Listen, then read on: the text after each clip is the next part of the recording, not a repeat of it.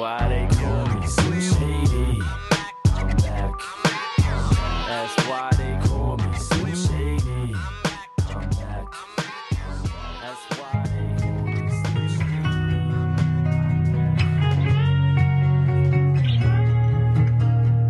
me. Welcome to the Best of the Left podcast with clips today from The Young Turks, Ring of Fire, and the BBC.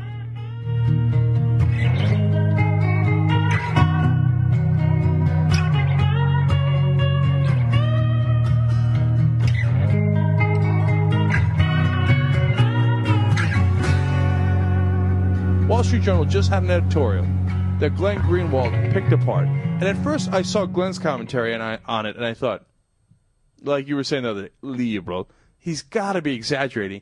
The, it's a professor from Harvard. He, it's Martin Friedman, long known as a very, very conservative uh, uh, professor. I thought That's impossible. There are no conservative professors. George Will says it is so.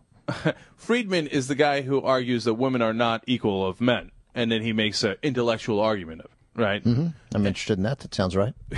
right. And so anyway, and I said he can't possibly be saying that w- that we should have one person rule, like that it that sometimes you shouldn't follow the law. I'm like he's Glenn Greenwald must be twisting it. Although I trust Glenn a lot, I think he's a really smart guy, verging on brilliant. And but I Is he said one of the seven? one of the smart guys, seven smart guys in the country. You know what? Maybe I'll have to think about putting him on that list.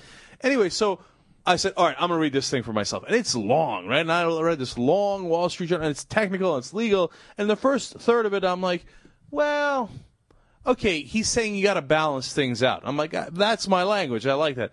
And then, boop, drops off a cliff. He's like, yeah, sometimes the rule of law is not enough. Sometimes you need a strong leader with energy. He kept talking about energy. Energy. Yeah, no, he literally means like, like it's like a intellectual way of saying just do whatever the hell you want. Right, but do it aggressively. Right. He takes it from Alexander, kept to- Alexander Hamilton, Tocqueville, and uh, you know his favorite. He and he. This is they're so out in the Hitler? open. I Is can't believe it. No, no, no. But I mean, uh, uh, uh, Machiavelli. He Sure. quotes him not as a cautionary thing, but as a this is the guide we should follow. He's not kidding. I'm like, are you kidding? And then he at one point he argues for tyranny. Look, so let's just. I, I'm gonna. I'm gonna cut you off there for a sec to just make a broader point, going back to some of the other things we talked about. Uh, uh, Professor Friedman uh, is bragging about sort of what we need is Machiavelli. Mm-hmm. I mean, Machiavelli is a is a is a uh, uh, has become a point of reference for out of control dictator, right? Right. Right. But Mil- uh, not uh, Milton Milton Friedman. No, I've gotten them backwards. Yeah, no. Uh, Professor Friedman. Professor Professor Friedman. So Friedman says uh, uh, is invoking Machiavelli during the debate last night. Uh, uh, uh, Mitt Romney called it outrageous that Patrick Fitzgerald went after Scooter Libby, and I don't know. I, I don't. oh, I'm the worst. I'm sorry, guys. Harvey Mansfield. Harvey Mansfield. Okay. Right. So That's forget the professor. Friedman part. right. Right. That's my bad. All right. Well, that I've never heard of him. no, I have heard of him, and I got him confused. So he's the guy who says that women Yeah. are not. I don't. Right. Okay. All right. So sorry. sorry to Friedman. Professor Friedman, we're apologize. We were dead wrong. So uh, Professor Mansfield says this conservative. you know, professor- again, if we were conservatives, we'd be like, nope, it's Friedman. and then like, wait, wait a minute, it's Harvey Mansfield. Nope, it was Friedman. My uh, Mitt Romney talks about it's outrageous, and the others I probably didn't disagree. And Fred Thompson, of course, is the biggest defender, ran Scooter Libby's uh, uh, uh, legal defense fund, uh, or has organized it, and uh, and many conservatives running for president have called it a selective prosecution. Um, and then Cenk was on CNN headline news last night with Michael Medved, the conservative uh, film critic and social and radio host. And Michael Medved was talking about how there's 34% who still like George Bush. They're wrapping themselves around George Bush. I just, I mean, you have three prominent conservatives wrapping themselves around George Bush, Scooter Libby, and Machiavelli. I don't know how you're in the party. I don't. I can see how you're conservative. I understand being a conservative. I do not understand how you can possibly be in a party that, that where this is the kind of conversations they're now having. By the way, the headline for Mansfield's article is The case for the strong executive. Under some circumstances, the rule of law must yield to the need for energy. The need for energy. Your dad probably likes that. I mean, probably people, some people make the mistake of thinking, like, okay, I got it, dude. You really want the oil. Right. He doesn't mean. Right?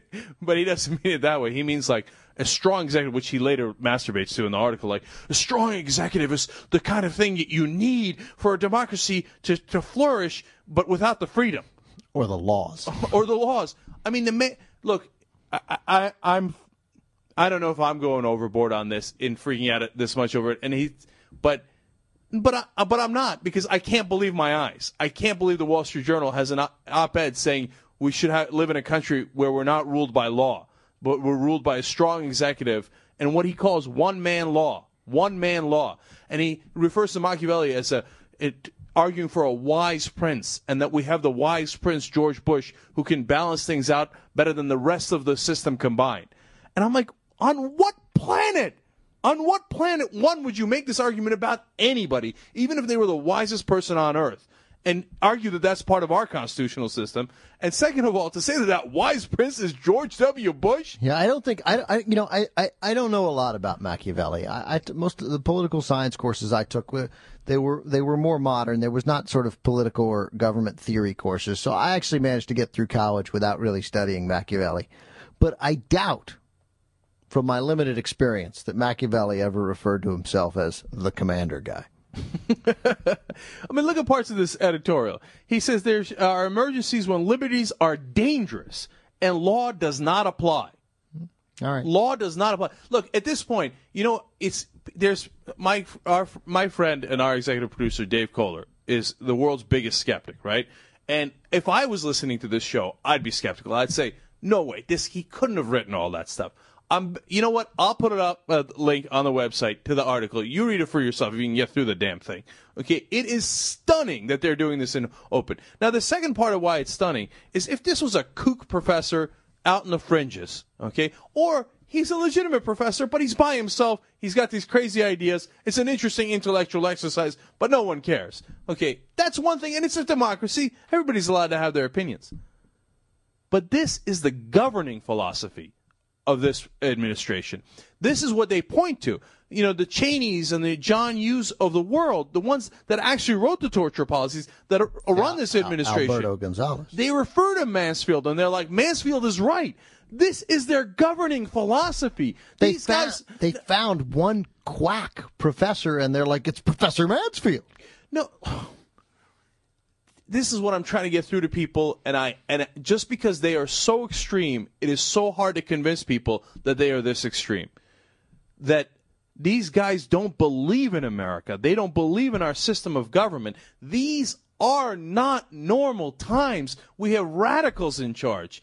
And that's why when I say you can't negotiate with radicals, you can't compromise with radicals, you can't say, hey, follow the rule of the law sometimes, and other times just violate it because you're the strong executive. You know, we we uh, it's, it's not quite on point, but the the the the last the, one of the last blogs I wrote for AOL was on George Tenet because I was so stunned by George Tenet's performance on 60 Minutes, and then you did a little more research on it, largely brought to us by former CIA analyst Larry, State Department analyst Larry Johnson, who was disgusted by Tenet. And so I, I just included those quotes that Tenet had given prior to the Iraq War for this guy who said that these guys wanted the war and I didn't know where the hell they were coming from. And then he goes up and goes, oh, Al Qaeda and Iraq, they're the same thing, right? And I had uh, three friends say, I, I liked George Tenet. I didn't know George Tenet had said that. George Tenet is not of the belief that we should ignore the laws, but no one knows still at this point all the things that these guys have done. Okay, I'm going to quote a little bit more from the article because obviously I'm obsessed. Okay, because I just I can't believe This we've come is- to a point in America. This is uh, Professor Mansfield's, Mansfield's article. Harvey Mansfield. By the way, before the show, I said to Ben, "Damn it, I forgot my notes at, the, at home." He's like, "How's it going to matter?" And I'm like, "Ah, Professor Friedman." okay. Anyway, uh, so he says he has the power of pardon, referring to the president, a power with more than a whiff of prerogative for the sake of public good that cannot be achieved, indeed, that is endangered by executing the laws. Do you understand what he's saying there? Sometimes that you endanger the public good. Not only do you not help it, but you endanger it by executing the laws. So the president, whose whole whole job is to execute the laws, he's saying sometimes you're endangering people by executing the laws, so you should ignore them. It's also He, let me let me continue here. He says, in stormy times, the rule of law may seem to require the prudence and force uh, that law or present law cannot supply. So he's saying the rule of law in stormy times not good enough, and the executive must be strong. And let me finish it off with my favorite quote, and Glenn's favorite quote as well. He says, quote, a free government should show its respect for freedom even when it has to take it away. ah, that's game, set, and match, folks. I mean, there it is. And this is the guy that they quote. This is the governing philosophy of the Republicans. A free government should show its respect for freedom even when it has to take it away. That reminds me instantly. It reminded me of all those uh, uh, uh, out there, you know, horrible stories of abusive husbands, generally, right? I guess conceivably abusive wives sometimes, but generally abusive husbands who feel like they have to kill their whole family because they love them so much. Yeah, I mean that's that's the kind of argument they're making here. I mean, we'll all right. So we'll come back to attorney, uh, the number two guy at the Justice Department, James Comey, and why he was testifying. But just know what you're up against, and that the right one of the reasons I like Greenwald is because he's dead on in, in, in what he says as as, as an implication of this. Not only are the guys in charge radical, but what drives us crazy, and this is why I make such a big deal out of the media is the media in this country don't get that they're crazy. They treat them they're like they're a normal party. Like, oh, it's the Republican Party of old, it's the Democratic Party, it's whatever. They're not normal. They're trying to take away our freedoms. They, and people go on like, oh, I guess sometimes freedom isn't a good thing. Strong executive, interesting idea.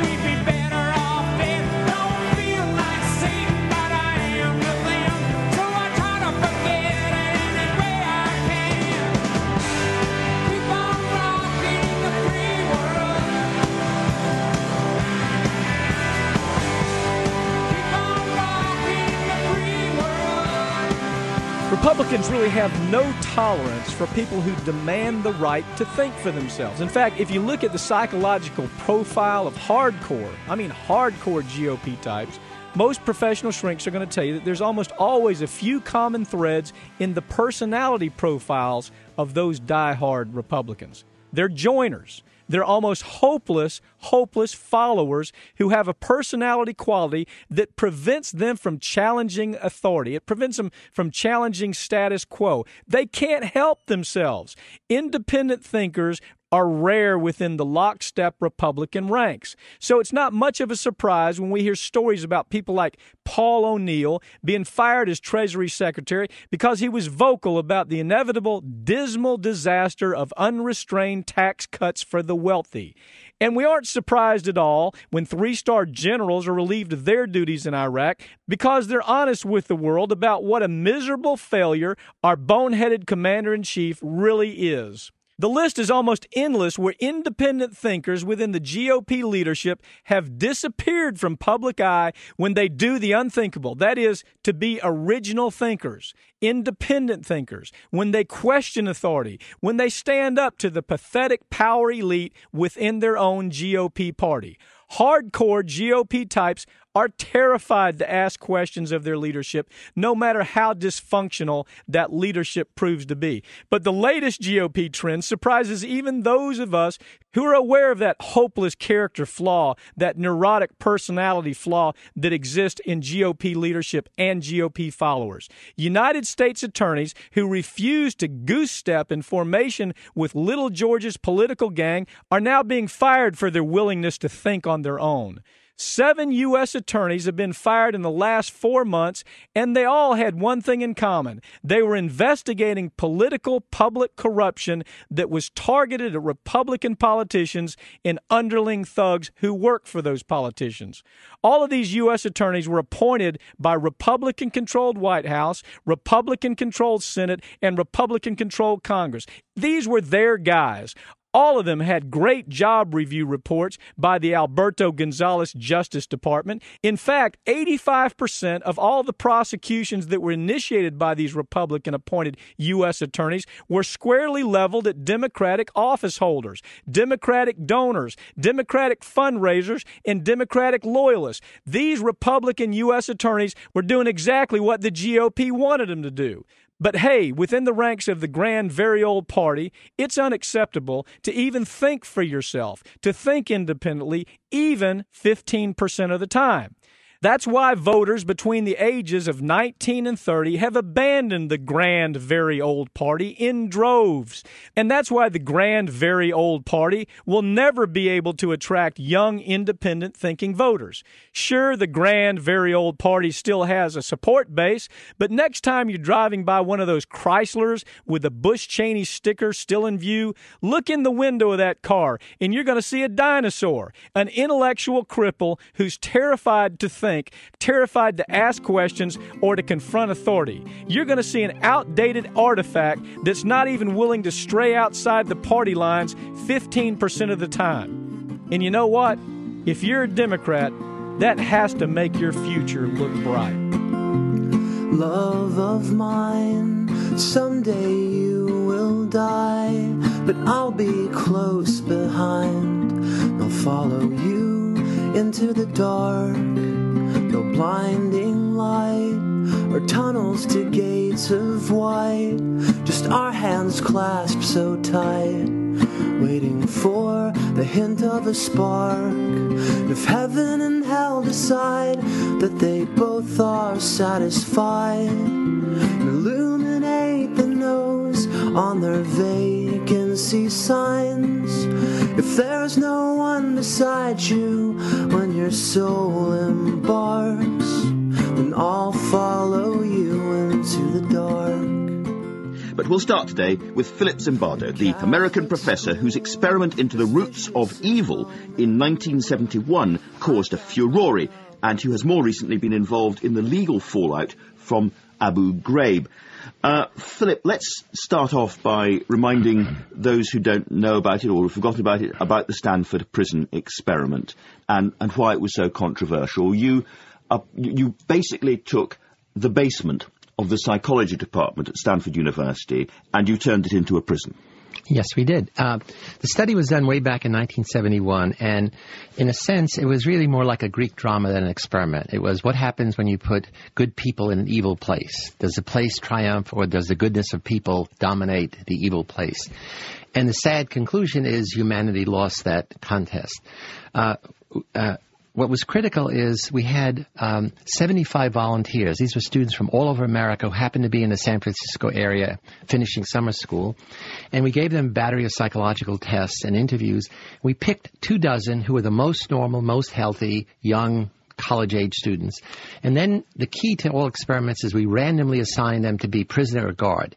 What that means is on day one, we knew that we had only good apples in the bad, the bad barrel we were about to put them in. And did they know what they were going to be doing? They were told it's a psychological study of prison life.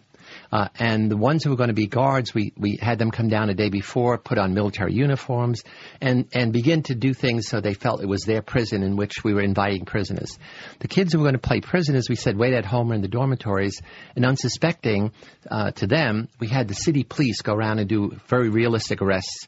Because the key to the experiment was you wanted you wanted people's freedom to be taken away from them rather than they come and surrender it. Because if they give it up they can take it back uh, and essentially, we began this experiment, and nothing happened the first day. It was boring because it's 1971. These are kids, these are hippies, anti-war activists, civil rights activists. They hated to be in uniform. They hated to, they didn't understand what the power was all about. And prisons are only about one thing. It's power. Guards want more. Prisoners want more, but they never get it. Mm-hmm. But by the second day, when the prisoners revolted, then the guard said, these are dangerous prisoners. And each day after that, they escalated the dehumanization, the degradation, the abuse. And so, what sort of things were they doing by the by the worst parts of the experiment? Uh, by the worst part, uh, halfway through. Uh, uh, homophobia and, and, sexual degradation rears its ugly head, and it always does when you have an all-male environment. Um, and so they'd say, "You see that that hole in the, in the floor? You know, the kids are doing endless push-ups and all kinds of uh, you know, fraternity hazing thing. Uh, you're Frankenstein. You're Mrs. Frankenstein. Put say walk like Frankenstein. Say you love him. Put your arm around him. Uh, and then finally, they say to the uh, prisoners, bend over. You're female camels. Well, the prisoners' uniforms were smocks with no underpants, and we did that purposely to to feminize them rather than um, to minimize the masculinity. So, so But, but, and then what happened, just last thing, Yeah. is then they tell the, the male guards, get behind them and hump them. Yeah. And so they're simulating sodomy in five days. And at that point, we had to end the study. Right, and so it lasts only for five days, and the thing starts to break down. Now, fast forward a long way, and you have Abu Ghraib, and you have similar sorts of things happening, and you become an expert witness for uh, on behalf of one of the accused, um, by then prisoners, but originally guards, Right. uh, Chip. Um, and your case is that this you can't treat this man as an evil man who has behaved as an evil torturer because he was put into a situation by the military, by the the surrounding authority system around him. The Bush administration. Yeah. And and that therefore, in essence, it wasn't his fault. Yes, uh, Abu Ghraib uh, is is a study in evil, and it's really a study in how systems create situations which corrupt individuals. So when whenever you have this kind of, of abuse throughout the world, the system always blames the individual. So every police department that has a scandal, it's always a few bad apples, and what that does immediately it takes the system off the hook. So when these when these images surface, you know they, they're inexcusable, but but they were not inexplicable. The visual images were identical to my Stanford prison study, and I knew we had we put really good apples in this bad barrel. But the administration, the military administration, the Bush administration immediately said, few bad apples, rogue soldiers. It doesn't reflect on the military. Well, that's a lie. I mean, the abuses at Abu Ghraib were repeated in worse form throughout all of the prisons America has in Guantanamo, Afghanistan, Iraq. The only th- difference was it was the trophy photos. That was the sin. They took the pictures of abuse and they put themselves. so themselves people in knew it. about them. So, so, so your case was in essence that the wrong people were on trial. It shouldn't have been the guards. It should have been the people who put them there in the first place. No, no, no. It's you are always personally responsible for your behavior. Right. They ha- and they all admitted guilt. That is, they they had to, they were responsible. So this is not a way of absolving people no, of guilt. No, understanding behavior, and the, the theme of, of my book, The Lucifer Effect, Mm. is understanding how good people turn evil does not excuse it. It's not you know, psychology as excusiology. But essentially what it says is unless you understand the causes of such behavior, you can never change it.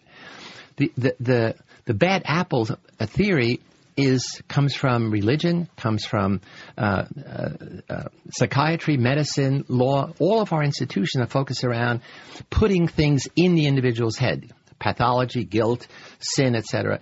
And and then what you do is, if you're benign, you give them, you re-educate them, you give them therapy. Less benign, you put them in prison or you execute them. And you know what? Evil never changes. It's only when you take a public health approach, which says there is a vector of disease in a society in a particular place, that we want to inoculate our people against it, that you that you change in that. So it's about avoiding situation. If you avoid if you avoid situations which create evil circumstances, then you can you can draw away quite a lot of the evil.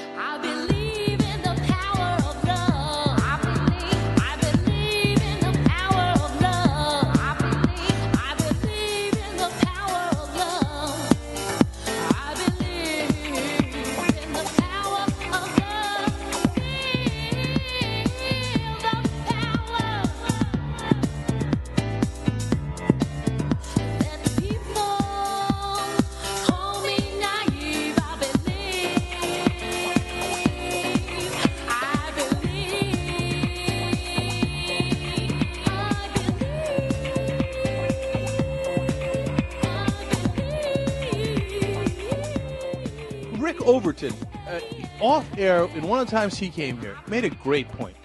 And he, you know, he was guest hosting on Friday's show. He said, "Look, you know, people misunderstand what liberals are these days." He's like, "He's like, my dad taught me what, what a liberal was. My dad fought the Nazis." He said, "Right?" He said, "You grab a musket. That's if you're a liberal. And you, what you do is you protect people who need protection.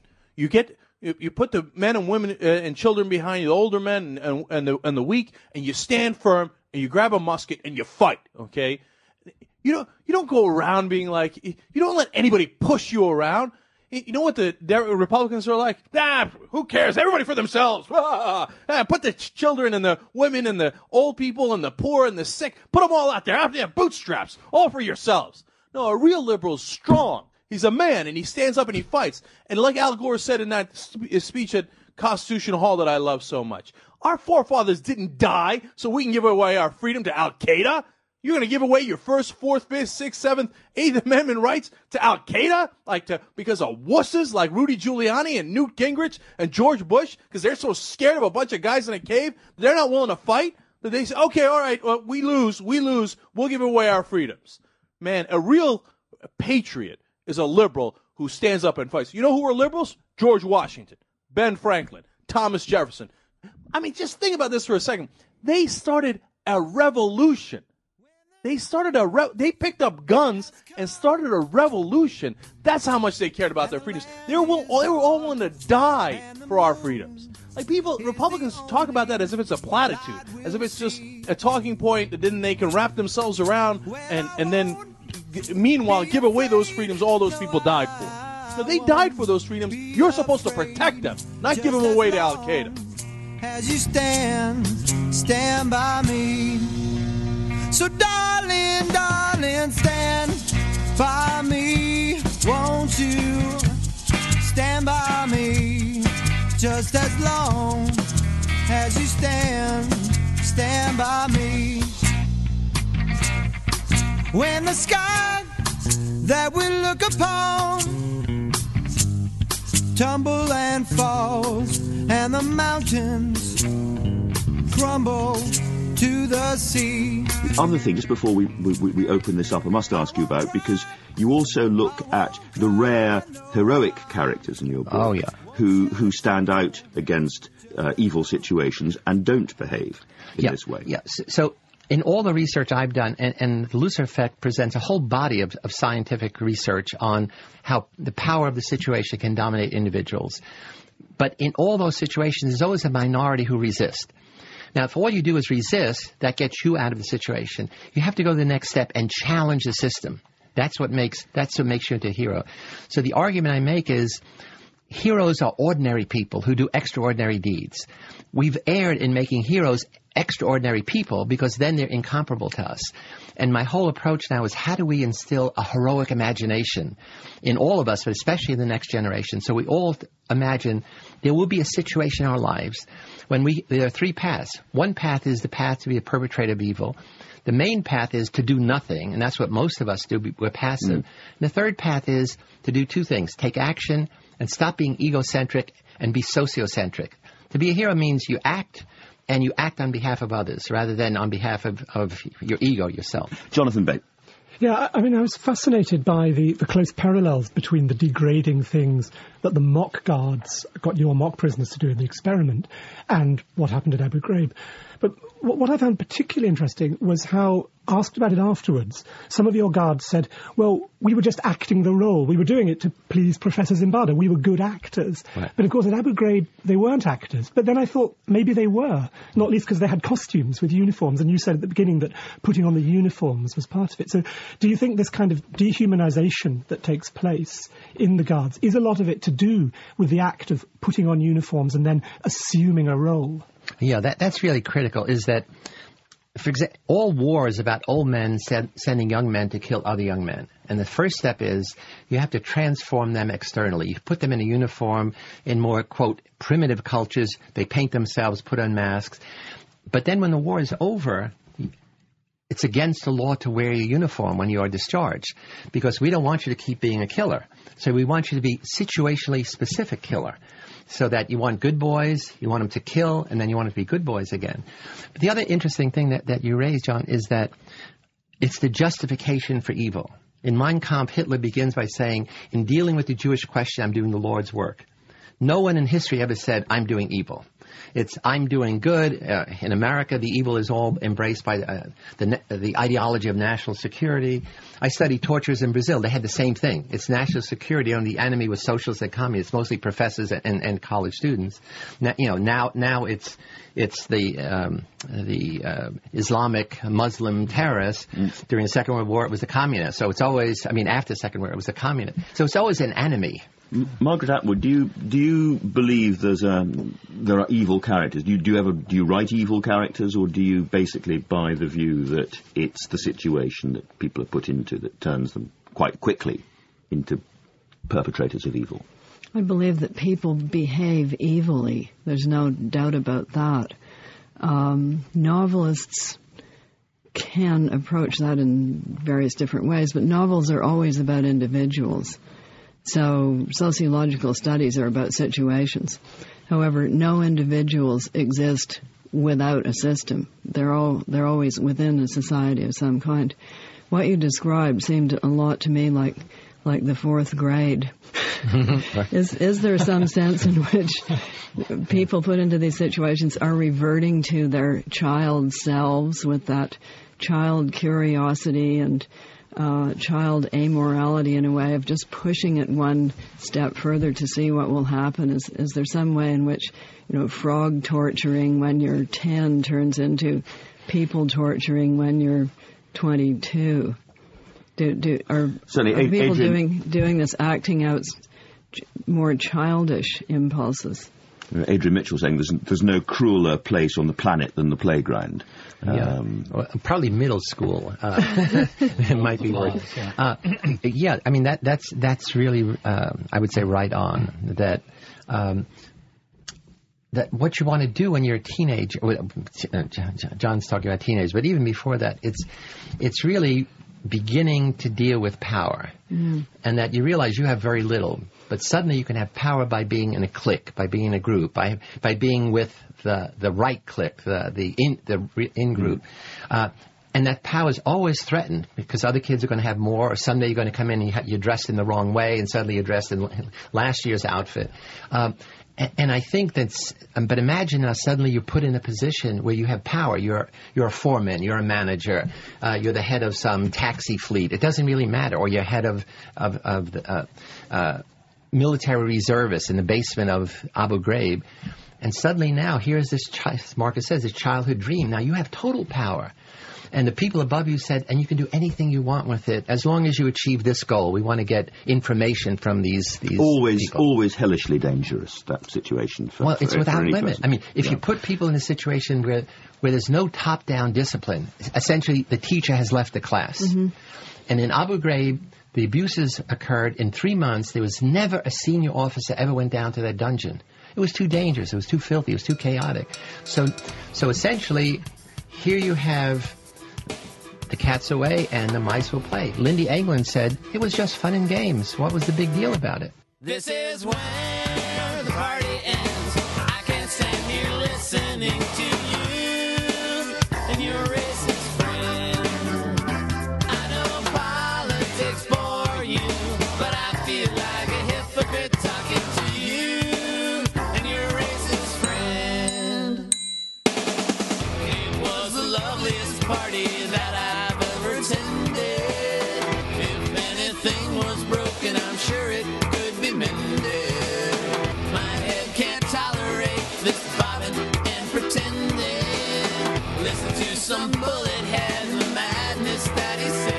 This is where the party ends. So look, let's start with the news right now. I think uh, the, the news I want to start up, start with is Justice Scalia. Here you have Justice Scalia that used to be. Remember, he was the states' rights guy. He said that what we have to do is uh, we have to we, we have to pay attention to state laws. That was except in Bush v. Gore. Except, except in Bush v. Gore, and now it's gotten worse. Now what? Now what Scalia has morphed into is really nothing more than the corporate thug that everybody accused him of being during his confirmation hearings. What he was. Now he's trying to he's trying to write laws in such a way that says that a state that wants to protect their consumers away from a from a product that might be manufactured in uh, you know Italy, it might be manufactured in New York or Spain or wherever. That that state law does not have the right to protect their consumer. For example, let's say uh, Mary and Bob have a child named Ben. And Ben takes a pill, and the pill leaves him basically bar- paralyzed from his neck down. Which we actually have cases like this. That's why I'm a little familiar with it.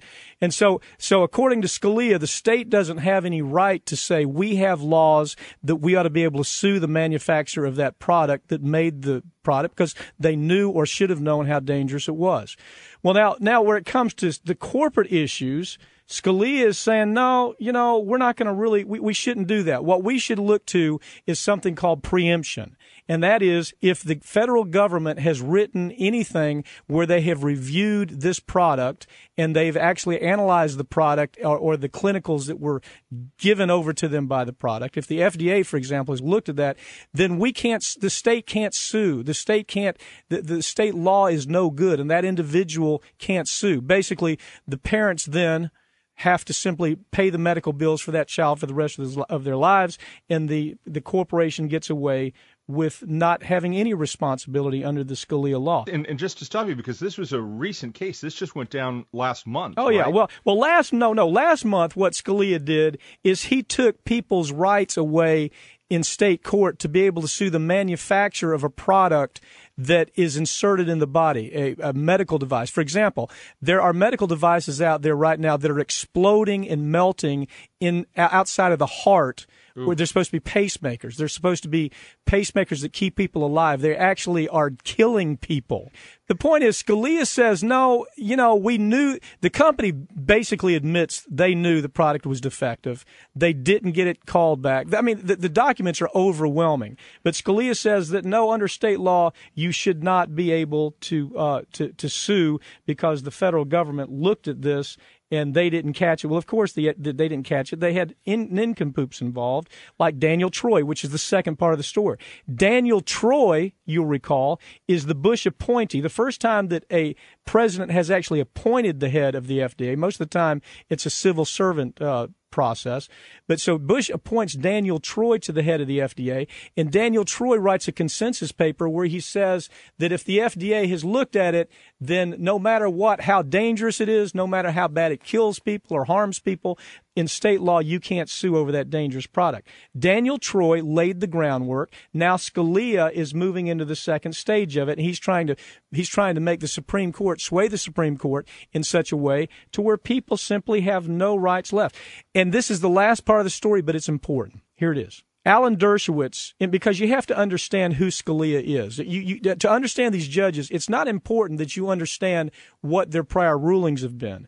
It's important that you understand where they came from. University of Chicago, one of the most conservative, the Federalist Society, right? Exactly. Alan Dershowitz wrote a great book. It's called Supreme Injustice: How the High Court has uh, how the uh, how the High Court hijacked the election in 2000. You probably remember that. But in there, he talked about he talked about Scalia's father was a proud member of the American Italian Fascist Party and how he got his uh, how he got his doctorate at the Casa Italiano at, at Columbia. And what was important about getting your doctorate there is you had to swear an oath to Mussolini. Now, you would think I'm making this up. As a matter of fact, the first time we talked about this, people said that can't be. Go get Alan Dershowitz's book. It's called Supreme Injustice How the High Court Hijacked the Election. Now, there's a second part to it. After uh, n- not only the fact was his father the head of uh, head of a fascist party, that little Scalia was actually sent to this this kind of military school in New York, which is a place where many of the fascists have, were educated. I mean, this was kind of a family kind of thing. Send your little fascist child to the fascist college, and you know if you look at this, David this is this is over overwhelming to me. But but uh, Lawrence Britt, who you probably know, he's a political scientist. He he was an expert on uh, on fascism, and he came out with this, these standards. He said, when is it that we know fascism's taking place? He says, number one, when we have a powerful, continuing expression of nationalism. Does that exist here? Sounds a little familiar. How about disdain for the? How about disdain for human rights? Does that sound familiar? Uh, you know, since 9/11, hasn't the U.S. been on the human rights watch list around the world? Yes, we are. How about supremacy of the military? Does that sound does that sound like it might kind of fit what, what's happening? It, it, it does when we have perpetual war. What about a controlled mass media? These aren't my points. These are this professors that study this all his adult life. This is So, another. so if you had a hypothetical country, let's not call it America. Let's No, let's- call it Oceania or Okay. let's uh, Well, but it's other easy, country. But it's easy to call it America right now. I mean, he, he goes in controlled mass media. Then he says obsession with national security. Then he says if you have a religious and ruling elite that are tied together. Then he says if you have a power, uh, if you have a power where corporations are protected and labor unions are suppressed or eliminated. If you have disdain for intellectuals and the art. If you have an obsession for crime and punishment. If you have rampant cronyism and corruption and fraudulent elections. Now, now listen. I'm not making this up. This is this, is a guy who has studied fascism his most of his adult life. He, he he focused on Germany and Italy, and his name is Lawrence Britt. But he has this this this list of things that says if these things are occurring, chances are you are living in a fascist state. And and the frightening thing is, you know, this was predicted back. Wasn't it said that fascism would come to America wrapped in a flag with a cross? Yes, Upton I- Sinclair. Upton Sinclair. Where it, these you could see this coming years and years ago, but no one ever actually expected that we would get to an America where all you just ticked off a list of indicators, Mike, that virtually everyone, if people are being honest, you can look around today and we see the truth of it.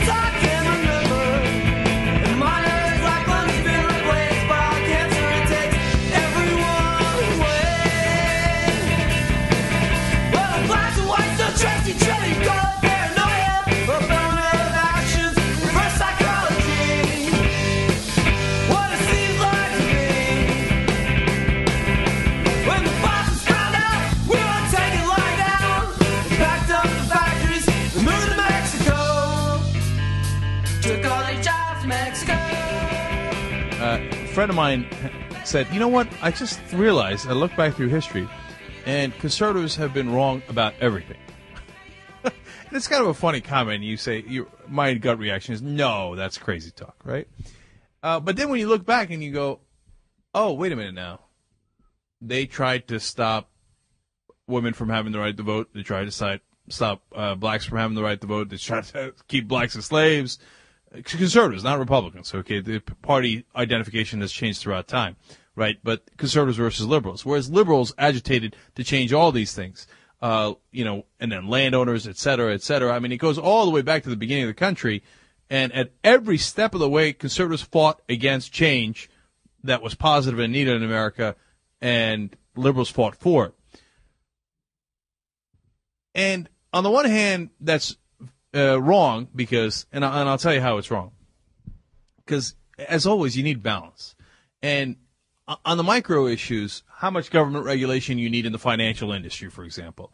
You can't just say, hey, liberals are always right, so we need more and more and more and more regulation. No, you have to find out where it is. And sometimes the country is overregulated, and you need uh, conservatives are quote unquote right at that point in time about that issue, or overtaxation, or the size of the government, or welfare reform, etc.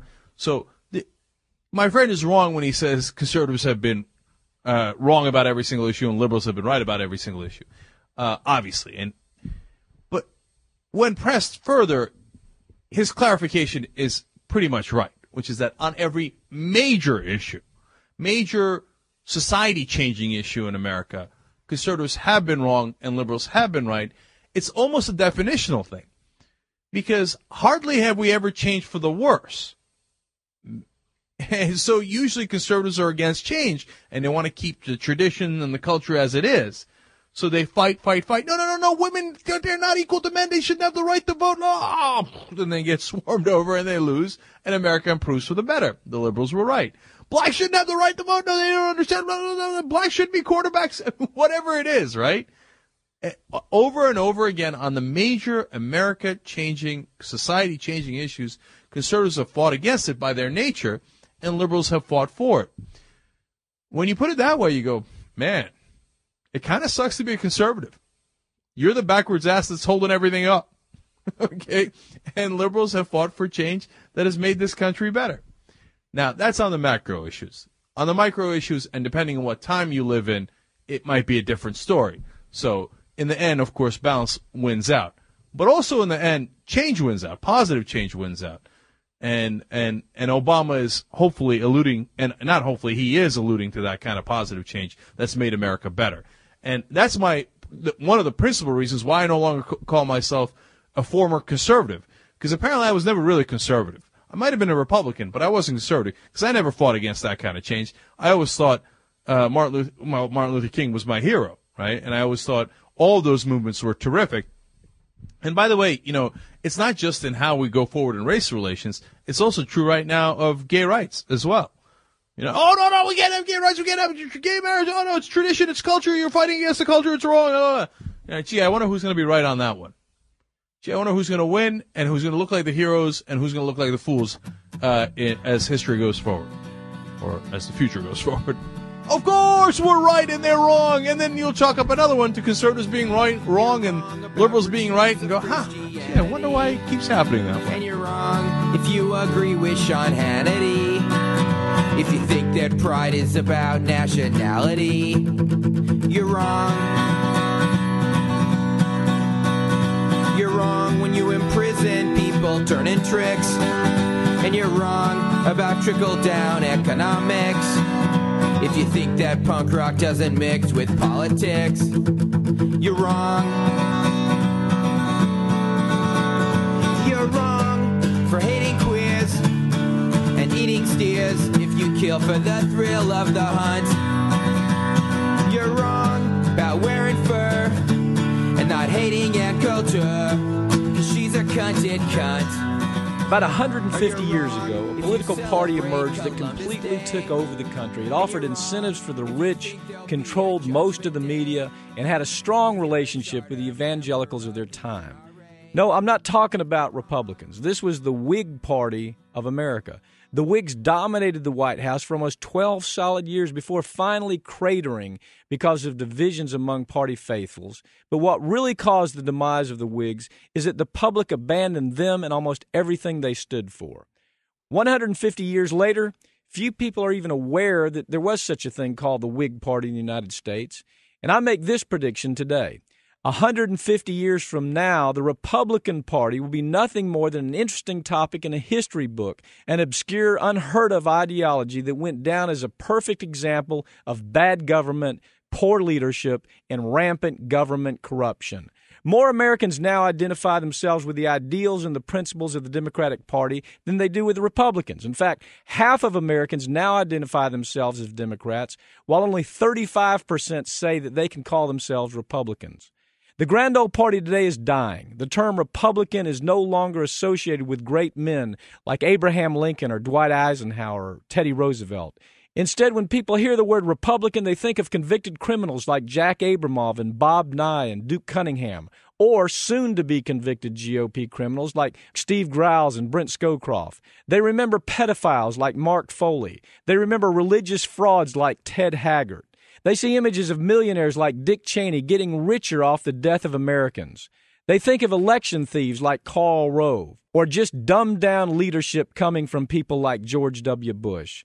Scandal after scandal has rapidly ripped its way through the Republican Party until voters are embarrassed to even admit that they once had a Bush Cheney bumper sticker on their Humvee. Americans no longer want to be aligned with a party that's destroying the planet and actually offering extra tax breaks to companies who are most responsible for that destruction. Soccer moms, they no longer want to be associated with a party that's led us into a war with no end in sight, where thousands of our fellow Americans have died and more continue to die every day needlessly. Soccer moms can connect all the dots and they see that it's going to be their son or their daughter who's next in line to increase Cheney Halliburton profit margins.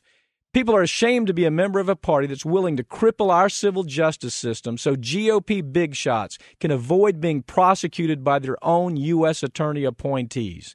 And Americans who once called themselves grand old party types have become downright disgusted and embarrassed to be sharing their party with hate mongers like Ann Coulter or Rush Limbaugh, Sean Hannity, or Glenn Beck, and the rest of their radio ilk. If you look at any poll available to the public today, you're going to see a trend. On virtually every single issue that Americans think is important, they now favor the Democrats to handle that issue better than the Republicans. People are abandoning that disastrous version of conservatism that now defines a failed grand old party. It seems like ever since the American public started to figure out that Iraq was based on a GOP lie, that same public has been willing to look closer at a rotting log that's kicked over a little more every day that the GOP occupies the White House. What they see under that rotting log is no surprise to those of us who followed the grand old party story these last 12 years. And I really believe even the casual observer these days is a little surprised to see the way that vermin under that rotting log have begun to run for cover. You can almost hear those GOP loyalists today actually saying, Oh, if only we could recapture those grand old days when Richard Nixon, an honorable GOP leader, ran our party. Look at all those fancy clothes. But these could keep us warm just like those. And What about your soul? Is it cold? Is it straight from the mold and ready to be sold? And cars and phones and diamond rings, bling bling. Those are only removable things. And what about your mind? Does it shine on? Are there things that concern you more than your time? Gone, going, gone, everything gone, give a damn. Gone be the birds when they don't wanna sing. Gone people, all awkward with their things. Gone. Okay, let's go with Jacobins. okay. Doesn't sound quite right. But anyway, uh, these are the guys that took over after the French Revolution, and they were in favor of liberty. Only problem was they got a little carried away, and they started viewing everything as liberty versus tyranny. And everything was a war between liberty and tyranny. And it led to what is now known as the Terror, the Reign of Terror. And where they unfortunately wound up putting a lot of their political enemies to the guillotine. They're the ones that came up with the guillotine. That was clever. Or actually, they're the ones that used it a lot for, on their enemies. So, one of the things that they immediately did when they decided it was a war between liberty and tyranny, and of course they were the good guys, they were on the side of liberty, was, uh, let's see if we can guess it. Yep, preemptive war. Preventative strike on Austria. Une guerre offensive. I'm sure I've said that wrong as well, but I'm having fun. okay. So they started an offensive war against Austria because they were in favor of tyranny and the French were in favor of liberty. They had to. What could they do? But once they started the war, well, then they got to turn internal. You can't have internal enemies. They're the most dangerous. So, uh, by the way, one of them warned them. Uh, Brissot said, no one likes armed missionaries. Like if we, we're going to pass, you know, we're going to pretend that we're spreading liberty, people don't like armed missionaries. Later, he changed his mind and thought, yeah, let's keep starting those wars and killing those uh, political enemies that we have. But he was right in the beginning. So they invade Austria, and then they go to root out domestic political dissent. So they, as this uh, editorial says for the New York Times, they promoted their political program through a tightly coordinated network of newspapers, political hacks, pamphleteers, and political clubs. Mm, Heritage Foundation, Weekly Standard, American Enterprise Institute. Mm, sound a little familiar? Uh, and the true patriots were those who wore badges of patriotism like the Liberty Cap on their heads, or a red, white, and blue rosette on their hats, or even on their lapels. Where have I seen that before? Where have I seen that before? By the way, when the Bush guys come up with the Liberty Caps, that's when you know you got to run for the hills because the guillotine is next. All right. Then what did they do? I mean, look, it's every tyrannical system has the same exact blueprint. We've told you about it in Germany in the past. We've told you about it in relation to other countries. In 1792, the Jacobins, Jacobins, I'm sorry, someone will correct us, decided the next thing to do was what they called domic- domiciliary visits, butchering every single word today. That was visits to your domicile, to your home. Warrantless searches. Warrants there. It's a pain in the ass. Look, Liberty doesn't have time for warrants. So they went to warrantless searches. Where have I seen this movie before? Where have I seen it? And they said, you know why they justified it? Quote, it was when the homeland is in danger. Hmm, where have I seen that before? Okay. And then uh, they decided, you know what?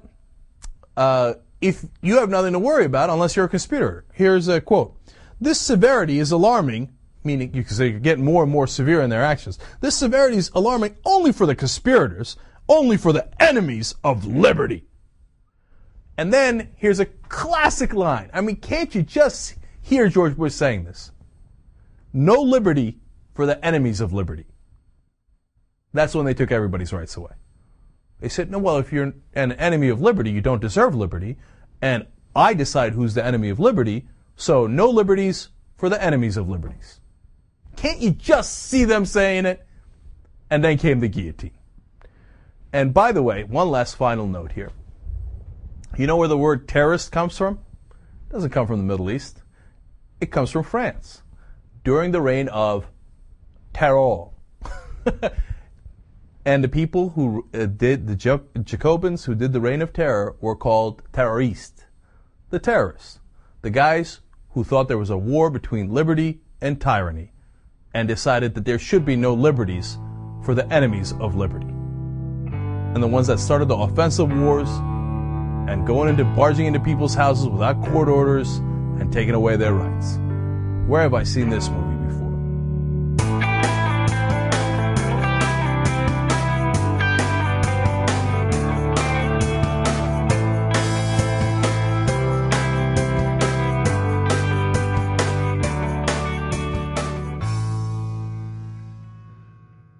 How's it going, everybody? So uh, the the has finally come. Uh, you can finally uh, inhale again. Uh, you can be assured you can finally get a, uh, a good night's rest tonight.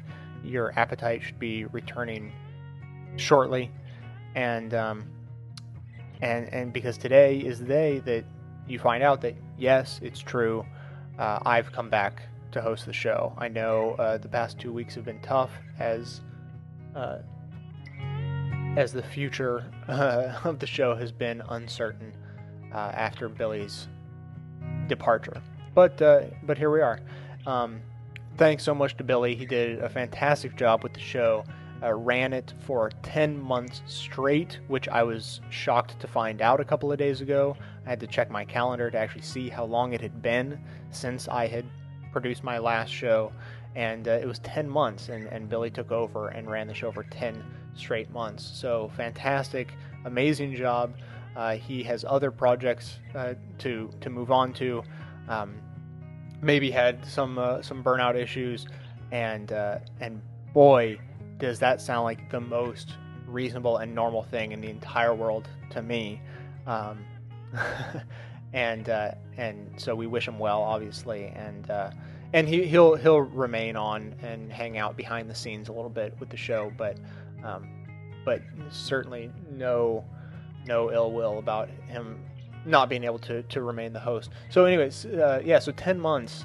Um, speaking of which, in the last ten months, we may have uh, gained some new listeners who have no idea who I am, aside from um, kind of that disembodied voice that would come on and, and tell you to contact the show or um, uh, you know give us good ratings on iTunes and that sort of thing. Well, uh, my name is Jay.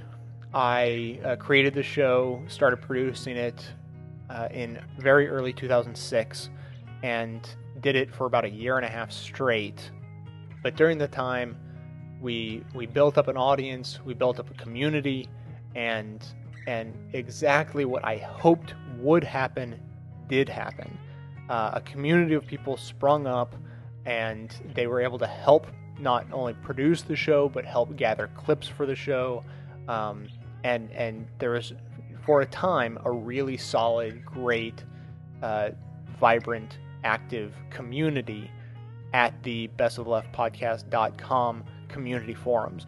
And I mean, it was the absolute golden age of Best of Left podcast. Things were running exactly how they were supposed to be running, with the audience being an integral part of the show.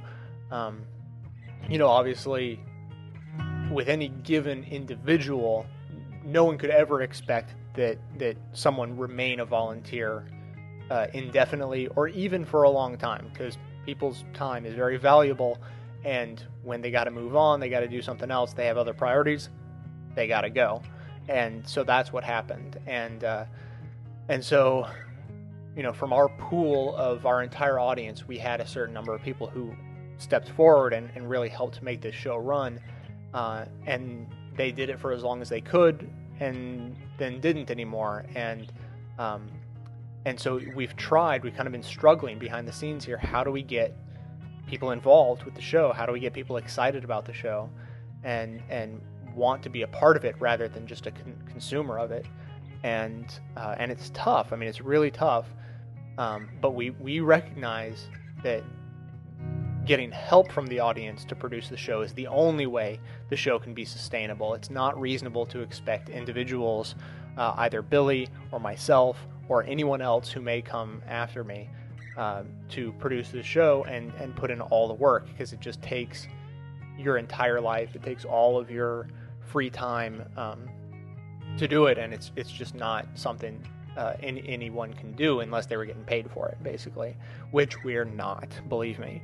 So, um, uh, a couple of months ago, Billy came up with a fantastic idea for the raffle, uh, which, I mean, in, in its purest form, is basically a financially based incentive program to get people involved in the show, which was awesome. I mean, it, it was amazing that, that Billy stepped up the way he did.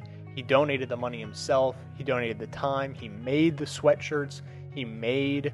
Um, no, excuse me. He made the sweatshirts. He he paid for the iPod, and he created a raffle system. You know, join in, send us clips, help the show, and enter to win. And it worked. You know, people got excited, people got involved, um, and it was great. He said, you know, this is how the show is supposed to run. Like this is. It was so easy to produce the show when you had clips flowing in that you didn't have to gather yourself. When the when the work can be spread over many people, then no one has to do very much work. And the quality of the show goes up, and the stress of the producers behind the scenes goes way down. And it's a win win for everyone. So, so we've been struggling with how do we get that to work? How do we reach critical mass where uh, we have a base of volunteers vibrant enough that it's okay to lose one or two or several because of course you're going to lose volunteers when their time is more valuable to them and and they need to go off and do other things so how can we create a system where we have enough volunteers helping to uh, produce the show and, and gather clips for the show that we can lose a few people knowing that there are more waiting in the wings to take over um, and it's been tough. It's been a tough struggle trying to figure out what that is. And you know, I've been knowing in the back of my mind the show is works best on all levels when the community is involved. So how do we get them involved? And then it struck me, just really not long ago at all. Why not just ask you? Why not use the power of, you know, thousands of brains being better than one or two and say, give me some ideas. Give us ideas. You know, if you, you know, if you think, I wish I could help, but I don't have the time to volunteer, but you have an idea of what might be something we could do to encourage others to volunteer their time if they do have the free time, then just take the time to write me an email. Um, I mean, there's there's something out there that we can do that will inspire enough people to get involved and stay involved with the show that we can keep it going indefinitely. Uh, if, if I'm if I'm not the producer indefinitely, someone else can step in and be the producer. Um, we can have several people producing the show, and then we can have a vast uh, pool of people donating clips to keep the show going. Because I mean, this this show it's we produce in real time. We we try to use news stories that are fresh.